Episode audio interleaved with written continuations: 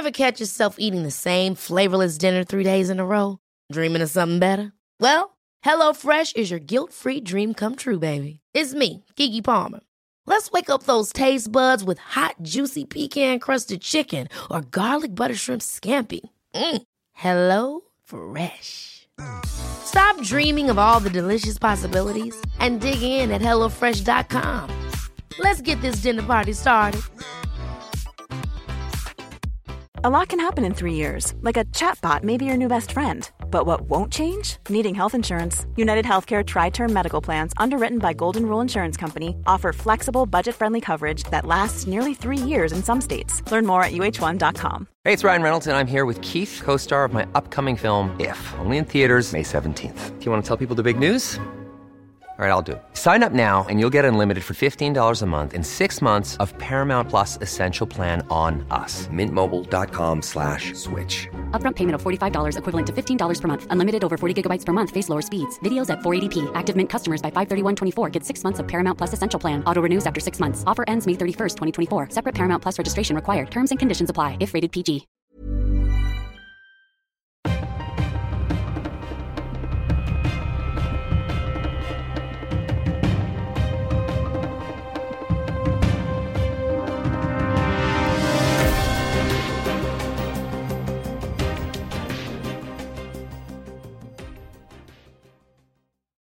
Så, då säger vi mycket varmt välkomna till ännu ett nytt avsnitt av dagens Juridikpodden. Förra veckan hade vi ju advokaten Peter Hellman här. Det var ett eh, mycket uppskattat avsnitt. Det har varit mycket diskussion kring det.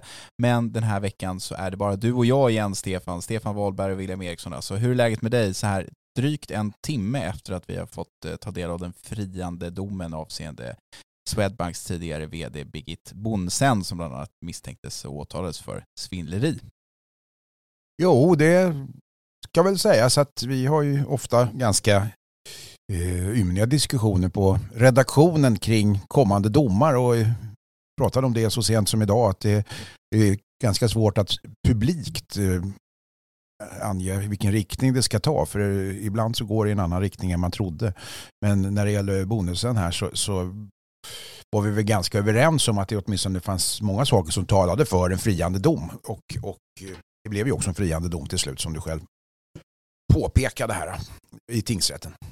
Vår eh, eminenta kollega Sara Johansson som eh, apropå spådomar och liknande var helt övertygad eh, tidigare idag om att det skulle bli precis eh, på det här viset. Eh, de eh, så att säga, domskälen som hon rabblade upp för dig och mig redan i morse, Stefan, det var ju ungefär exakt eh, precis det som skrevs i tingsrättens pressmeddelande och även i domen. Hon är just nu på väg till Ekobrottsmyndigheten för att delta vid en presskonferens och senare i det här avsnittet så kommer hon vara med på länk och eh, berätta vad som har sagts vid den här presskonferensen och även lämna sin kommentar på den här mycket uppmärksammade domen. Så då tycker jag man ska hänga kvar om man vill lyssna på det. Men Stefan, det är inte bara eh, friande domar i ekobrottsmål som eh, plågar svenska myndigheter och den svenska staten. Igår kväll, tisdag, så var det en allvarsam presskonferens där försvarsminister Paul Jonsson, statsminister Ulf Kristersson och utrikesminister Tobias Billström stod och pratade om det allvarligaste säkerhetspolitiska läget sedan andra världskriget och de strandande, eh, strandade NATO-förhandlingarna med eh, Turkiet. Eh, och det här kommer ju naturligtvis efter Rasmus Paludans eh, koranbränning i helgen som har väckt stor ilska i eh, flera delar av världen men även efter den här så kallade enligt Tobias Billström och Ulf Kristersson skenavrättningen av den här eh, Erdogan-dockan som hängdes upp utanför stadshuset. Vad ska man säga om det här egentligen? Ja, eh, det minsta man kan säga är ju att det ställer demokratin och i någon mån rättsstaten på sin allra, allra yttersta spets och väcker frågor kring konstitutionella eh, rättigheter som yttrandefriheten och inte minst yttrandefrihetens gränser.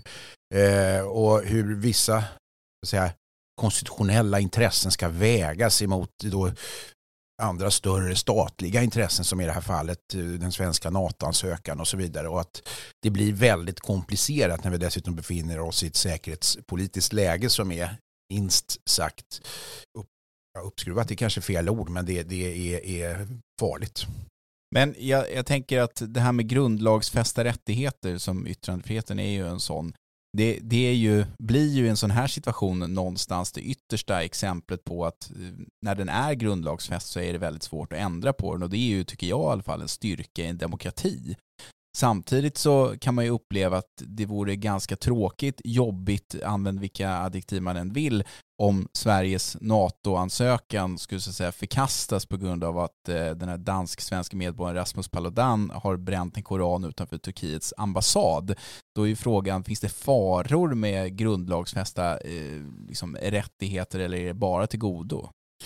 Det är klart, även friheten har sitt pris och det har det alltid haft. Även demokratin har sitt pris och det har det alltid haft. Och det är betydligt mycket enklare att få igenom fasta eh, förändringar i en auktoritär eller diktatorisk stat än, än, än i en demokrati. Just för att vi har ett system med friheter som inte alltid är, eh, är av godo för en viss specifik fråga. Så att i den meningen så får man ju säga att det här är, är, är är någon, någon form av styrka att, att det så att säga, på något sätt får stå orubbligt. Samtidigt så tycker jag att rent generellt eh, väcker det också frågor av slaget skulle den här typen av gärningar eh, vara yttrandefrihetsskyddade i andra stater? Varför drabbar just det här Sverige, eh, de här koranbränningarna? Skulle man få göra det i Finland, Danmark, Norge, Storbritannien, Tyskland, Frankrike. Jag tycker den frågan är intressant och jag har inte själv något svar på det. Men om någon av dem som lyssnar på det här, skickliga, duktiga jurister eller inte minst inom akademin som jobbar med, med, med eh, komparativ rätt inom det konstitutionella området vet svaret så tycker jag att de faktiskt kan höra av sig för att Frågan är, har Sverige en, en, en speciell situation här utifrån yttrandefriheten? Och än en gång rent generellt så kan man ju säga att det har vi pratat om väldigt många gånger i den här podden, yttrandefrihetens gränser och att det inte bara finns utan också ska få finnas gränser där. Och vi har ju ett antal lagar i den svenska brottsbalken som faktiskt begränsar yttrandefriheten uttryckligen av typen uppvigling, hets mot folkgrupp och så vidare. Och i, i det här då fallet så kan man åtminstone diskutera huruvida en symbolgärning som att bränna, bränna en, en koran eh, kan jämställas med någonting som ordagrant framförs i ett meddelande och hur det i så fall ska viktas. För en sak är helt klar, att om någon framför ett, ett, ett yttrande ordagrant om att en viss religion eller de som tillhör en viss religion ska förintas, då är det kriminellt och hets mot folkgrupp. Men frågan är vilka symbolhandlingar så att säga, som kan jämställas med det och det är, det är ju en konstitutionellt sett generellt intressant fråga naturligtvis. Men ställer man den här frågan på sin spets så är det ju så att om våra yttrandefrihetslagar skulle så att säga skilja sig väldigt mycket från andra länder så skulle man ju i ett eh, antingen best case scenario eller worst case scenario beroende på lite hur man ser på saken kunna eh, skapa någon form av eh, yttrandefrihetsturism till Sverige där paludanliknande människor oavsett vad de har för avsikter och uppsåt och, och, och åsikter i olika frågor komma till Sverige, genomföra den här typen av aktioner och sen skulle den ilskan från övriga världen eller andra länder eller andra grupper av människor kunna riktas mot Sverige. Det är ju liksom om man ställer, om det nu är så att de andra ländernas, jämförbara länders yttrandefrihetslagstiftning ser helt annorlunda ut, att exempelvis en koranbränning skulle vara förbjuden.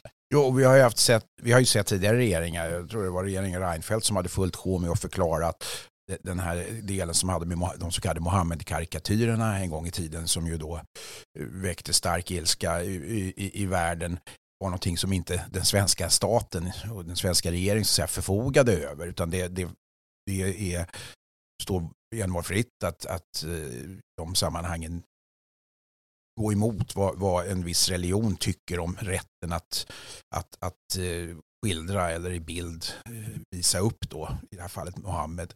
Och det det här kan ju vara en pedagogisk fråga ibland att, att, att förklara att, att, så är det. Men någonstans finns det ju en bortre gräns. Och rent generellt kan man väl säga att, att det kan finnas anledning att, att ha en diskussion och kritisk granskning av alla maktfaktorer i världen. Eh, men man måste skilja på till exempel en politisk inriktning och en religiös inriktning i synnerhet om man riktar sig mot, mot en, en, en viss befolkning som har viss religion till exempel. Det är, det är därför vi har till exempel hets mot folkgrupp. Den omfattar inte politiska sammanslutningar utan omfattar då till exempel religiösa eller etniska grupper och så vidare. Tobias Billström, utrikesministern, har pratat ganska mycket de senaste dagarna om att man kan hålla två tankar i huvudet samtidigt, det vill säga man kan försvara yttrandefriheten men man kan samtidigt anse att det som exempelvis då Rasmus Paludan, som får vara exemplet här, pysslar med inte är av godo Eh, för att det skadar den svenska NATO-processen, den svenska NATO-ansökan här, det skadar relationen med Turkiet och så. Man kan hålla de två tankarna i huvudet samtidigt. Jag tycker att även om det är en ganska basic sägning, den är ganska platt som sådan, det fattar ju vem som helst att man kan ha två tankar i huvudet samtidigt, så är det ändå eh, en, ett nytt sätt att se på saken, för jag tycker faktiskt inte att det, den typen av diskussion blossade upp riktigt på samma sätt i våras eh, när Rasmus Paludan åkte runt på någon Sverige-turné och brände koraner. Då var det mer eh, antingen så stod man och försvarade yttrandefriheten och sa att ja, man måste få göra så här, det är en grundlagsfäst rättighet, eller så tyckte man det var rent ut sagt förjävligt att detta fick pågå i Sverige och man måste kunna stoppa honom och polisen borde vidta åtgärder eller vad det nu kan vara. Kan hålla med mig om att den här diskussionen med att man kan säga ja, vi försvarar yttrandefriheten, det är ett måste i Sverige, det är så vår grundlag ser ut, men samtidigt, jag uppskattar inte det Paludan gör för att det försvårar för Sveriges inträde i NATO. Ja, det är ju den gamla Voltaire-frasen att jag avskyr din åsikt men är beredd att gå i döden för din rätt att framföra den och det är på något sätt liksom yttrandefrihetens eh, slagskepp eh, som, som argument betraktat. Men däremot så tror jag att det är nyttigt att ha en diskussion kring just de här frågorna. Och än en gång, jag återkommer gärna till det utan att här och nu sätta upp var gränsen går. Men att även yttrandefriheten har sina gränser och det har den inte bara i en grundlagsmässig mening och i en, i en eh, straffrättslig mening utan det har den som bekant även i, i ett vanligt socialt umgänge. Eh, alltså de sociala regler vi sätter upp. Man kan inte säga vad man vill till, till en bordsherre eller en bordsdam eller någon man eh, arbetar med på arbetsplatsen utan att det blir, blir så att säga, någon form av sociala följder för det. Så att, att att yttrandefriheten skulle vara total och hundraprocentig, den myten eh, det är just en myt. Men, men den som eh, är en stark förespråkare för de yttrandefrihetsregler som vi har idag i Sverige och känner sig lite rädd för att regeringens uttalande i några av de här frågorna är ett steg åt sidan, att man så att säga skulle vara beredd att rucka på den här yttrandefriheten bara för att Sverige ska komma in i NATO. Kan du förstå deras eh, rädsla om man ser den i perspektivet att det finns andra länder i Europa som har gått mot ett mer auktoritärt statsskick och där den här typen av frågor har också varit uppe på tapeten. Ja, det är klart man kan förstå. Jag är en stor anhängare av, av en stor yttrandefrihet. Eh, Ibland kanske till och med närmar mig yttrandefrihetsfundamentalist, men, men än en gång, även yttrandefriheten har sina gränser och då är frågan var ska den gränsen gå? Sen är det klart att enskilda politiska intressen som kan trädas för när till följd av en viss eh, användning av yttrandefriheten, vare sig den är över eller, eh, eller inom gränsen, eh, ska kanske inte i sig då kunna tas till intäkt för att flytta gränsen till ett eh, auktoritär, i en auktoritär riktning. Men det här är stora frågor och det, det är i slutändan så att det är sannolikt rättspraxis som får utgöra ramverket och inte lagstiftningen i sig. Utan det här måste ju prövas alltså i, i en principiell mening. Okej, om vi lämnar eh, för en liten sekund den här NATO-frågan och yttrandefrihetsfrågan och går över på en annan nyhet som faktiskt kom eh, sent under gårdagskvällen, nämligen den om att eh, särskilda åklagarkammaren, vice överåklagare Bengt Åsbäck har beslutat att inleda förundersökning till utredande av grovt tjänstefel gällande tillsättningen av en polischef. 2015 står det i den anonymiserade ingressen som eh, medföljde Åklagarmyndighetens eh, pressutskick och det handlar alltså om Mats Löving och tillsättandet av Linda Staff och då säger Bengt Åsbäck i det här mejlet att han kan bekräfta att han eh, har beslutat att inleda en förundersökning om det tjänstevapen också som ska tilldelas en polischef i polisens nationella avdelning, alltså Linda Staff. Nu har det som vi pratade om eh, strax innan jul var det va, Stefan, Linda Staff och Mats Löving, relationen däremellan och den här anställningen alltså gått in i en ny fas. Nu är det på förundersökningsstadiet. Vad händer nu egentligen? Ja, vän av ordning ska ju informeras om att det då inledningsvis inte är så att någon är delgiven misstanke om brott eh, i det här sammanhanget utan det är en förundersökning som har startats på de alltså sedvanliga grunderna om att det finns anledning att anta att ett brott som faller under allmänt åtal har förövats. Det finns alltså ingen skälig misstanke ännu i detta. Men det låter ju inte helt orimligt att den här frågan kring till exempel tilldelning av tjänstevapen utreds med tanke på att det, så vitt har framkommit tidigare i vart fall, har, har eh, funnits eh, formella avslag när det gällde just tilldelningen av tjänstevapnet till Linda Staff på, på, jag tror det är två handläggare som har sagt att hon varken uppfyller de formella kraven för att få ett tjänstevapen tilldelat eftersom hon inte hade fullföljt den här särskilda polisiära konflikthanteringskursen som heter Polkon. Va? Och att hon inte heller i tillräckligt stor omfattning hade ett praktiskt behov av det för att hon inte var så mycket yttre tjänst. Om jag inte minns fel så var det ungefär så det var, det var utformat. Och därför så är det klart att det är väl bra att det här utreds så får vi se var det fel eller inte att ge henne ett tjänstevapen? Alltså jag tror inte att man kan dra så stora växlar av att det har inletts en förundersökning här, för jag är ganska övertygad om att eh, åklagarmyndigheten, särskilda åklagarkammaren här och eh, det finns liksom ett intresse eh, för alla här att man inleder förundersökning om det finns minsta lilla möjlighet för att så att säga tvätta polisens byk ren. Sen huruvida Mats Löving eller någon annan skulle kunna dömas för brott det är en helt annan sak tror jag. Och, och, jag tror att det kanske skulle krävas mer i andra ärenden för att man skulle inleda en förundersökning eller initiera en utredning än vad som skulle krävas i det här fallet. Är du med mig på det? Ja, men så, så är det faktiskt ofta när det gäller eh, ärenden kring polisen. Man kan ju i princip säga att, att eh, praktiken inleds alltid en förundersökning om till exempel polisen avlossar verkanseld mot en person. Vare sig det, det är bara för att frågan är utredd. Och, och så, så är det. Med detta sagt så innebär det inte att fler åtal väcks för inom citationstecken för säkerhets skull så att säga. Utan det är kanske snarare just beslutet om att inleda förundersökning.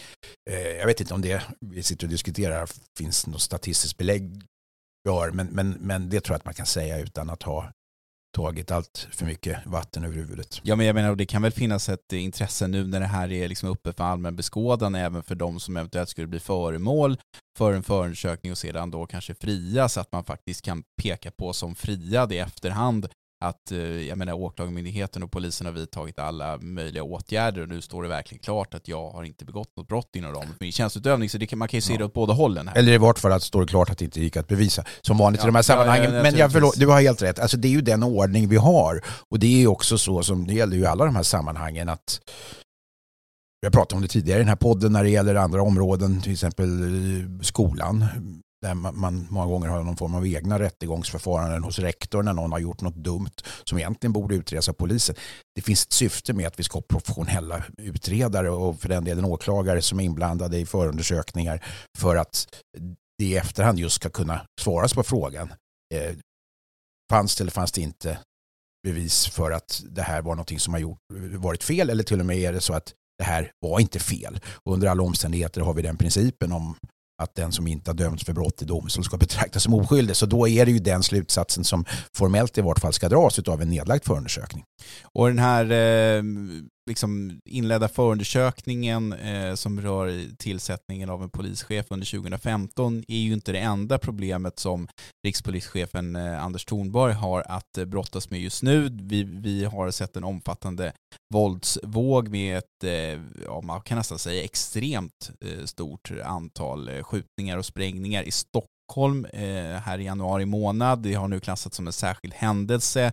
Man får låna in ingripande poliser från övriga delar av Sverige till Stockholm som ska komma hit och tjänstgöra och eh, försöka få en lösning på de här problemen. Anders Thornberg höll i veckan en eh, pressträff utanför polishuset som jag bara såg på tv och då slog det mig att det känns verkligen som att Anders Thornberg har blivit nedtryckt i skorna ordentligt sedan dess under de åren som han har varit rikspolischef. Jag tycker inte alls att han känns som samma person idag som den han var när han tillträdde som rikspolischef. Då uppfattade jag honom som väldigt verbal, kraftfull, lite rolig, lite bjussig. Han kändes som en, en god efterträdare till eh, Dan Eliasson när jag såg honom på pressträffen senast så fick jag bara uppfattningen av att han var svag. Han kunde knappt säga att det var ett allvarligt läge utan att titta ner i den här lite skrynkliga papperslappen som han hade framför sig. Jag fick ingen bra känsla alls.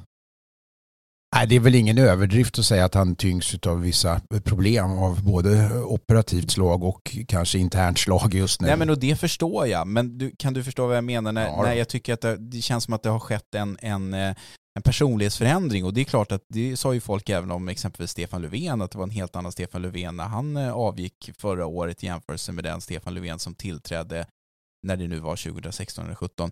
Men jag tycker att det känns som att Anders Thornberg har blivit mer och mer defensiv för varje år och mer sluten för varje år som har gått sedan han tillträdde fram till idag.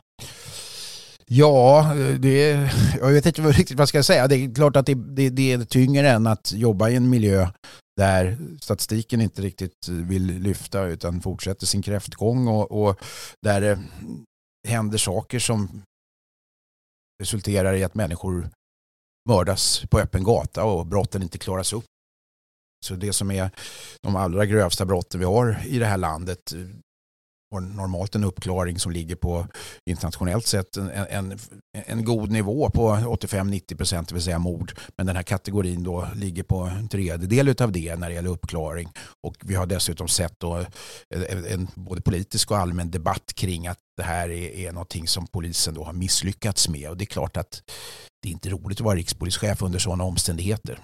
Men, men jag tänker att borde det inte på något sätt ingå nästan lite i arbetsbeskrivningen när, när man anställs som exempelvis rikspolischef att man, man, man behöver i sådana här lägen kunna stå rakryggad, framåtlutad och, och ha, upprätthålla någon form av karisma och kunna eh, liksom gjuta mod i sina anställda när man är i ett sådant här pass pressat läge. Inga jämförelser i övrigt men skulle ÖB ha den framtoningen som Anders Thornberg hade när jag såg honom på den här pressträffen eh, om Sverige skulle angripas av främmande makt, då skulle inte jag känna mig trygg med den överbefälhavaren. Jag, som sagt, inga jämförelser i övrigt, men, men det, man, det man signalerar genom kroppsspråk och vad man säger är ju betydelsefullt och det är ju viktigt när man är rikspolischef, chef för Sveriges största myndighet och chef för den enda myndigheten som just nu i alla fall på, på kort sikt kan få stopp på det här stora antalet skjutningar och sprängningar som pågår i Stockholm.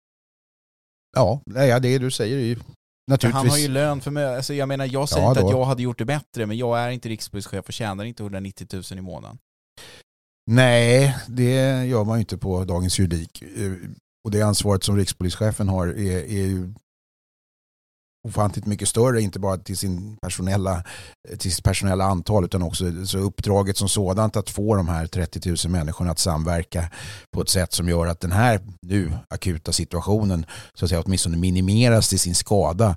Det Ja, ja, ja, och så får han då inte arbetsro eh, för detta eller han och hans ledning för detta därför att det ständigt dyker upp andra saker som till exempel den här eh, då, interna polismästarkarusellen. Eh, va?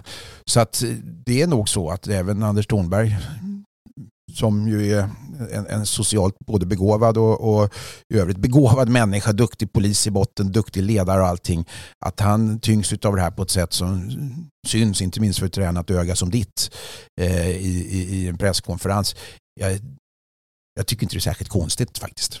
Nej, men det påverkar och jag tycker mig ha sett andra, både nuvarande och tidigare kollegor som har uppträtt i media som har haft en helt annan approach och, och, och framstått som, som mycket mer slagkraftiga. Titta på en sån som Gunnar Appelgren till exempel som jag alltid tycker framstår som en mycket liksom framåtlutad, är säkert jätteskicklig polis, men han har liksom en, en, en karisma, han går igenom rutan och man tror på vad Gunnar Appelgren säger. Allt kanske inte är sant, vad vet jag, men, men, men man tror på det han säger. Jag tycker även en sån som har fått mycket kritik genom åren, Karin Götblad, som har varit med eh, ganska frekvent här de senaste dagarna och veckorna i media, också ger ett gott och pikt intryck och, och liksom ger en bild av att man eh, förstår problembilden och har vissa förslag till lösningar. Men, men jag får inte alls den känslan av Anders Thornberg, det tycker jag det är ett problem. Sen är det väl så att Anders Thornberg var, och det var därför han fick det här jobbet bland annat, han var ju en duktig och bra chef för Säkerhetspolisen som är en helt annan typ av organisation.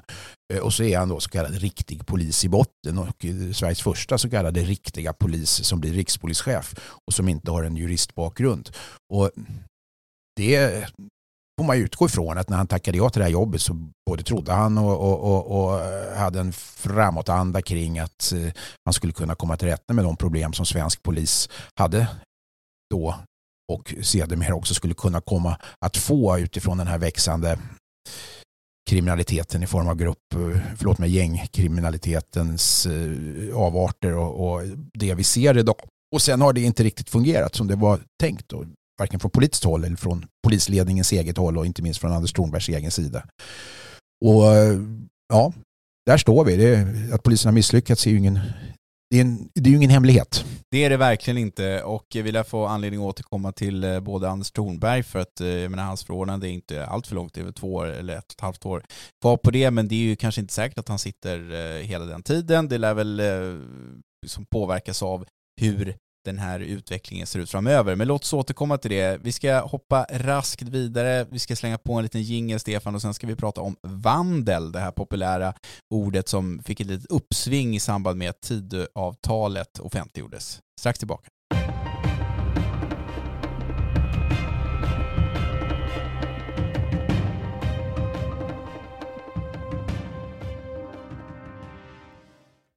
Ja, Stefan, och varför ska vi prata om vandel? Jo, för att jag i slutet av förra veckan skrev en artikel om en man som har både jobb och fast bostad i Sverige men trots detta nekas permanent uppehållstillstånd eftersom han för drygt fem år sedan dömdes för eh, misshandel av sin exmaka.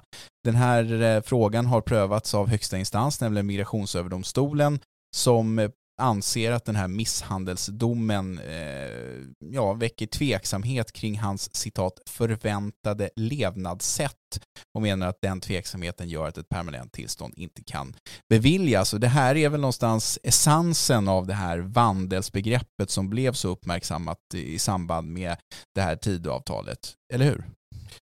Ja, alltså det här är ju en domstol som har kommit fram till det här och då får man ju säga att gränserna där är ju inte fasta fixerade generellt kring att en dom om den och den typen av brott eller med det och det straffvärdet ensamt kan, kan fälla ett avgörande beroende på vilken gräns som har parker, pas, passerats i, i, i, historisk mening, alltså i, i, i hur länge sedan det var brottet begicks. Utan det här är en dom som ja, den bygger på den juridik vi har i Sverige. Ja, men den frågan som jag tror den som är kritisk till den här domen ställer sig, det är ju hur många år ska passera innan man så att säga har sonat sitt brott? Fem och ett halvt år är ju inte en allt för kort tid. Han dömdes till villkorlig dom och 50 timmars samhällstjänst. Det är alltså inte ett så pass allvarligt brott att ens eh, en, en frihetsberövande påföljd var aktuell i det här fallet. Han får en förlängning av sitt tillfälliga uppehållstillstånd men kan alltså inte få ett permanent uppehållstillstånd till följd av den här domen då man inte kan vara säker på att han kommer bete sig i framtiden om man ska liksom kondensera vad domstolen säger här. Det, för mig är inte det så oklart. Nej, och det här är ju intressant för om vi liksom backar bandet och då pratar vi fri straffrätt och inte, inte migrationsrätt så hade vi en gång i tiden det som kallas för legal bevisteori, det vill säga att man hade någon form av matematisk formel för vilken typ av bevisning som fälldes, fällde den tilltalade och så vidare.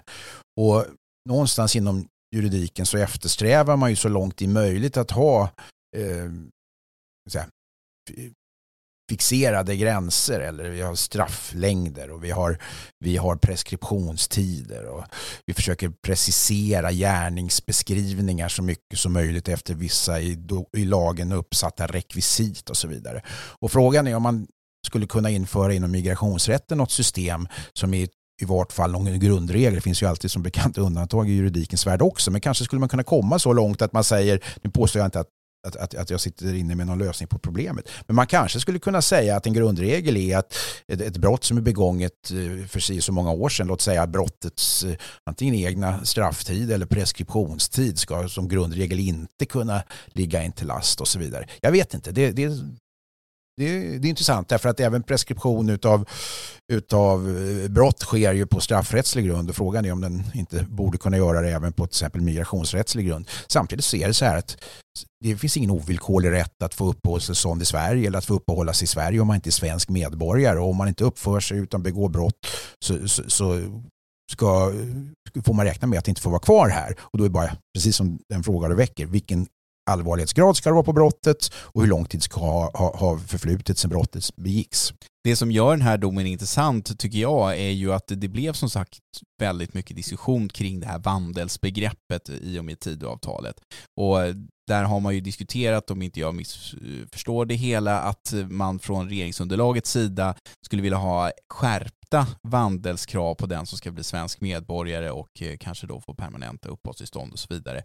Men här är det ju uppenbarligen så att de kraven är ju ganska skarpa redan idag om en person som för fem och ett halvt år sedan dömdes för misshandel inte får ett permanent uppehållstillstånd i Sverige trots att man har eh, liksom bostad och fast jobb. Så att det skulle ju betyda att om man ska skärpa de här kraven så kommer det bli svårt att bli svensk medborgare, så kan man säga.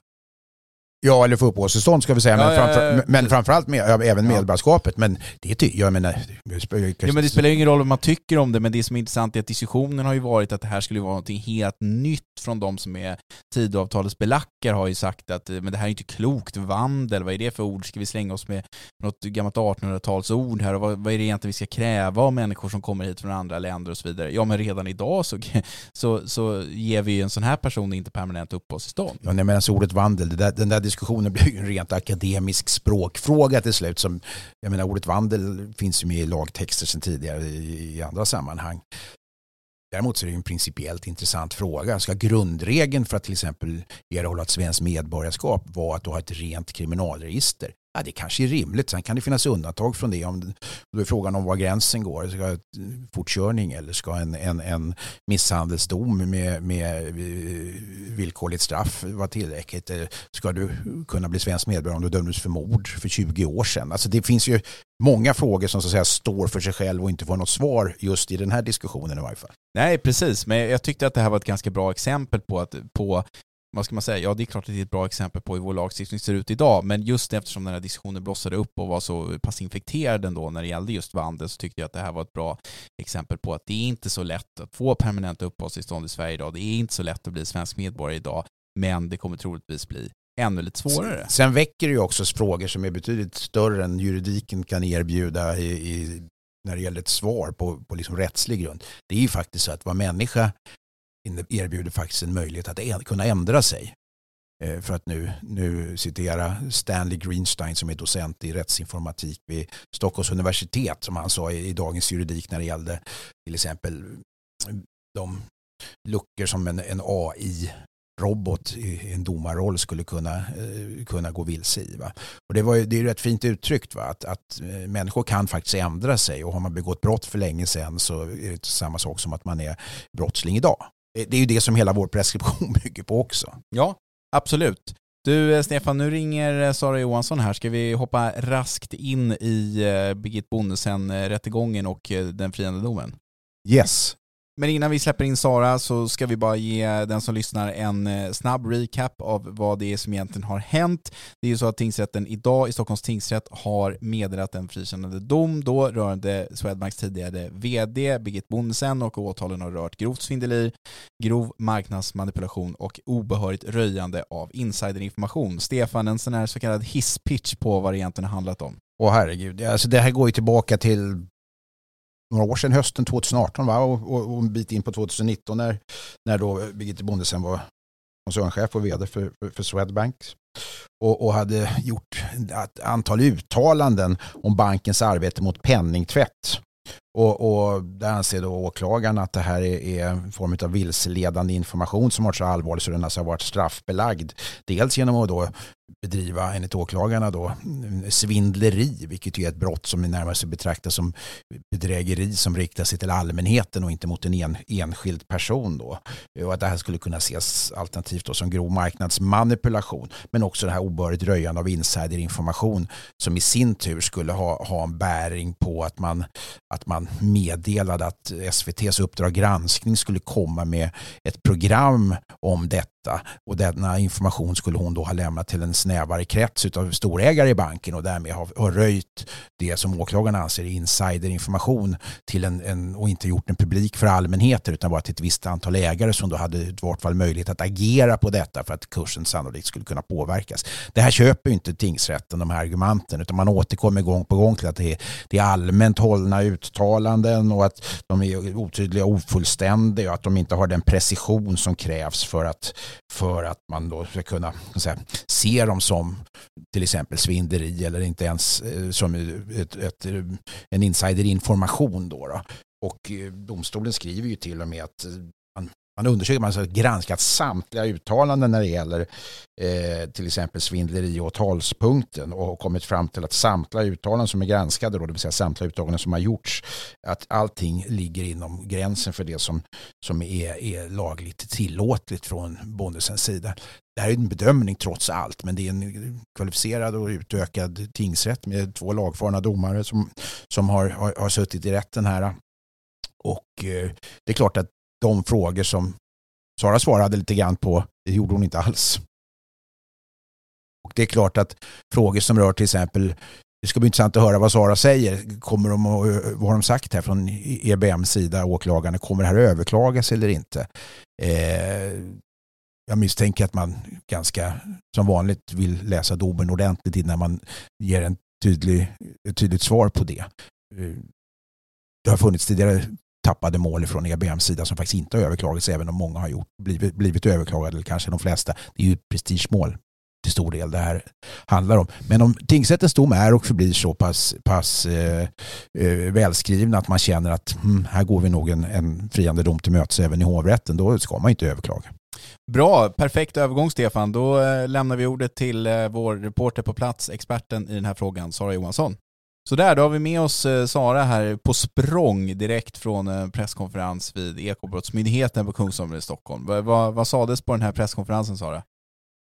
Ja, eh, på presskonferensen allmänt så eh, ville de inte säga så jättemycket. Åklagarmyndigheten, eller EBM har ju varit ganska egna under processens gång och har sagt att de ska uttala sig mer än när, när dom kommit.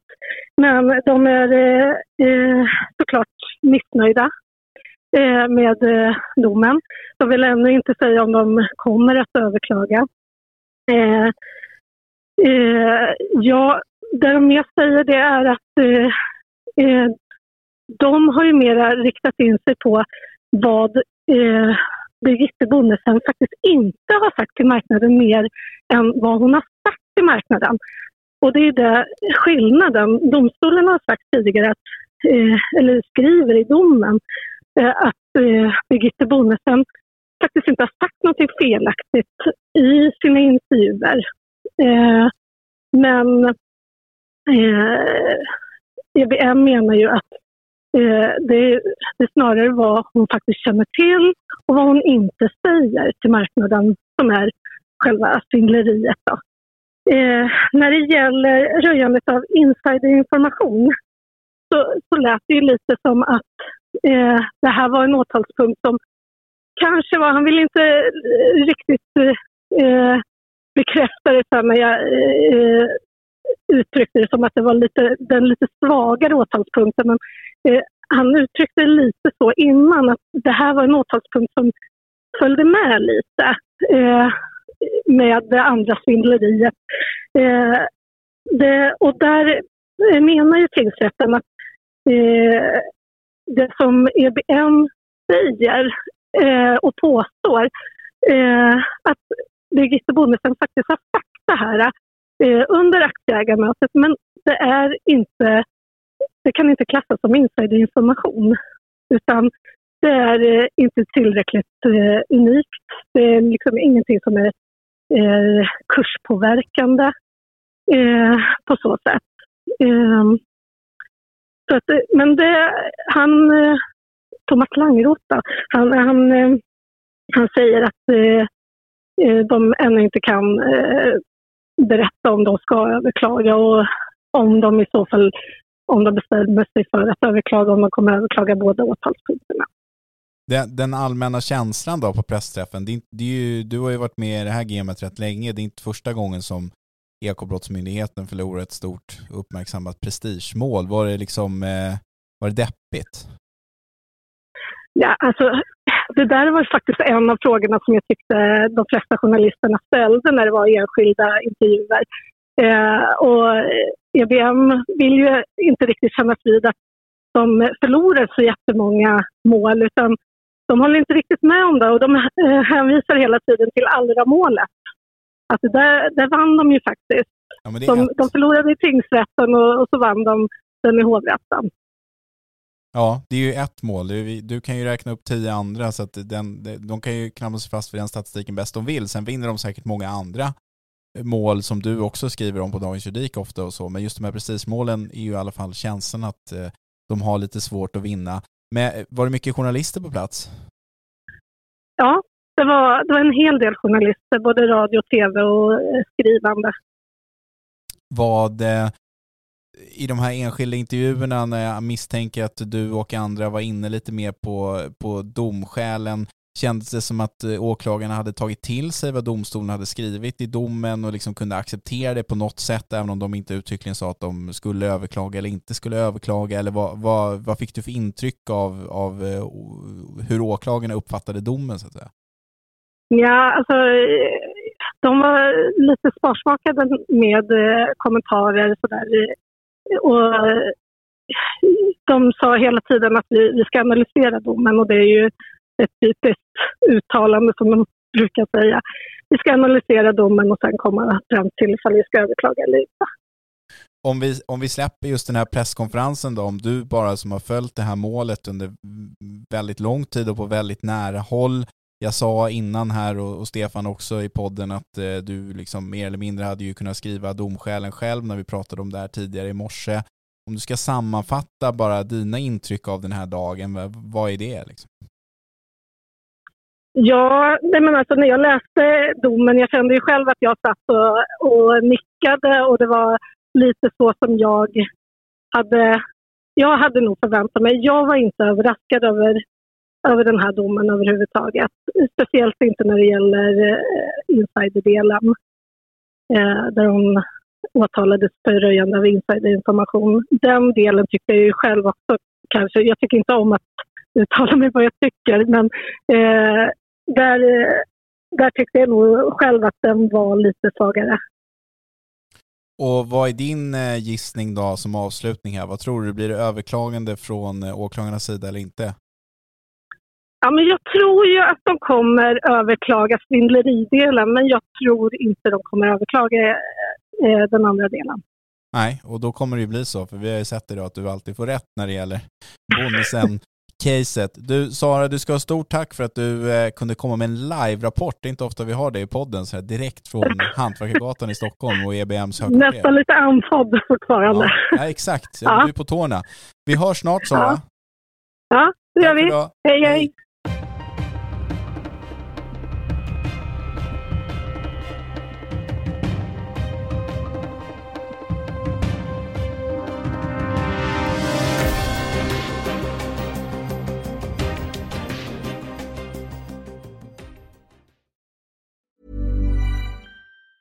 Even on a budget, quality is non-negotiable. That's why Quince is the place to score high-end essentials at 50 to 80% less than similar brands. Get your hands on buttery soft cashmere sweaters from just 60 bucks, Italian leather jackets, and so much more. And the best part about Quince, they exclusively partner with factories committed to safe, ethical, and responsible manufacturing. Elevate your style without the elevated price tag with Quince. Go to quince.com slash upgrade for free shipping and 365-day returns. Ever catch yourself eating the same flavorless dinner three days in a row?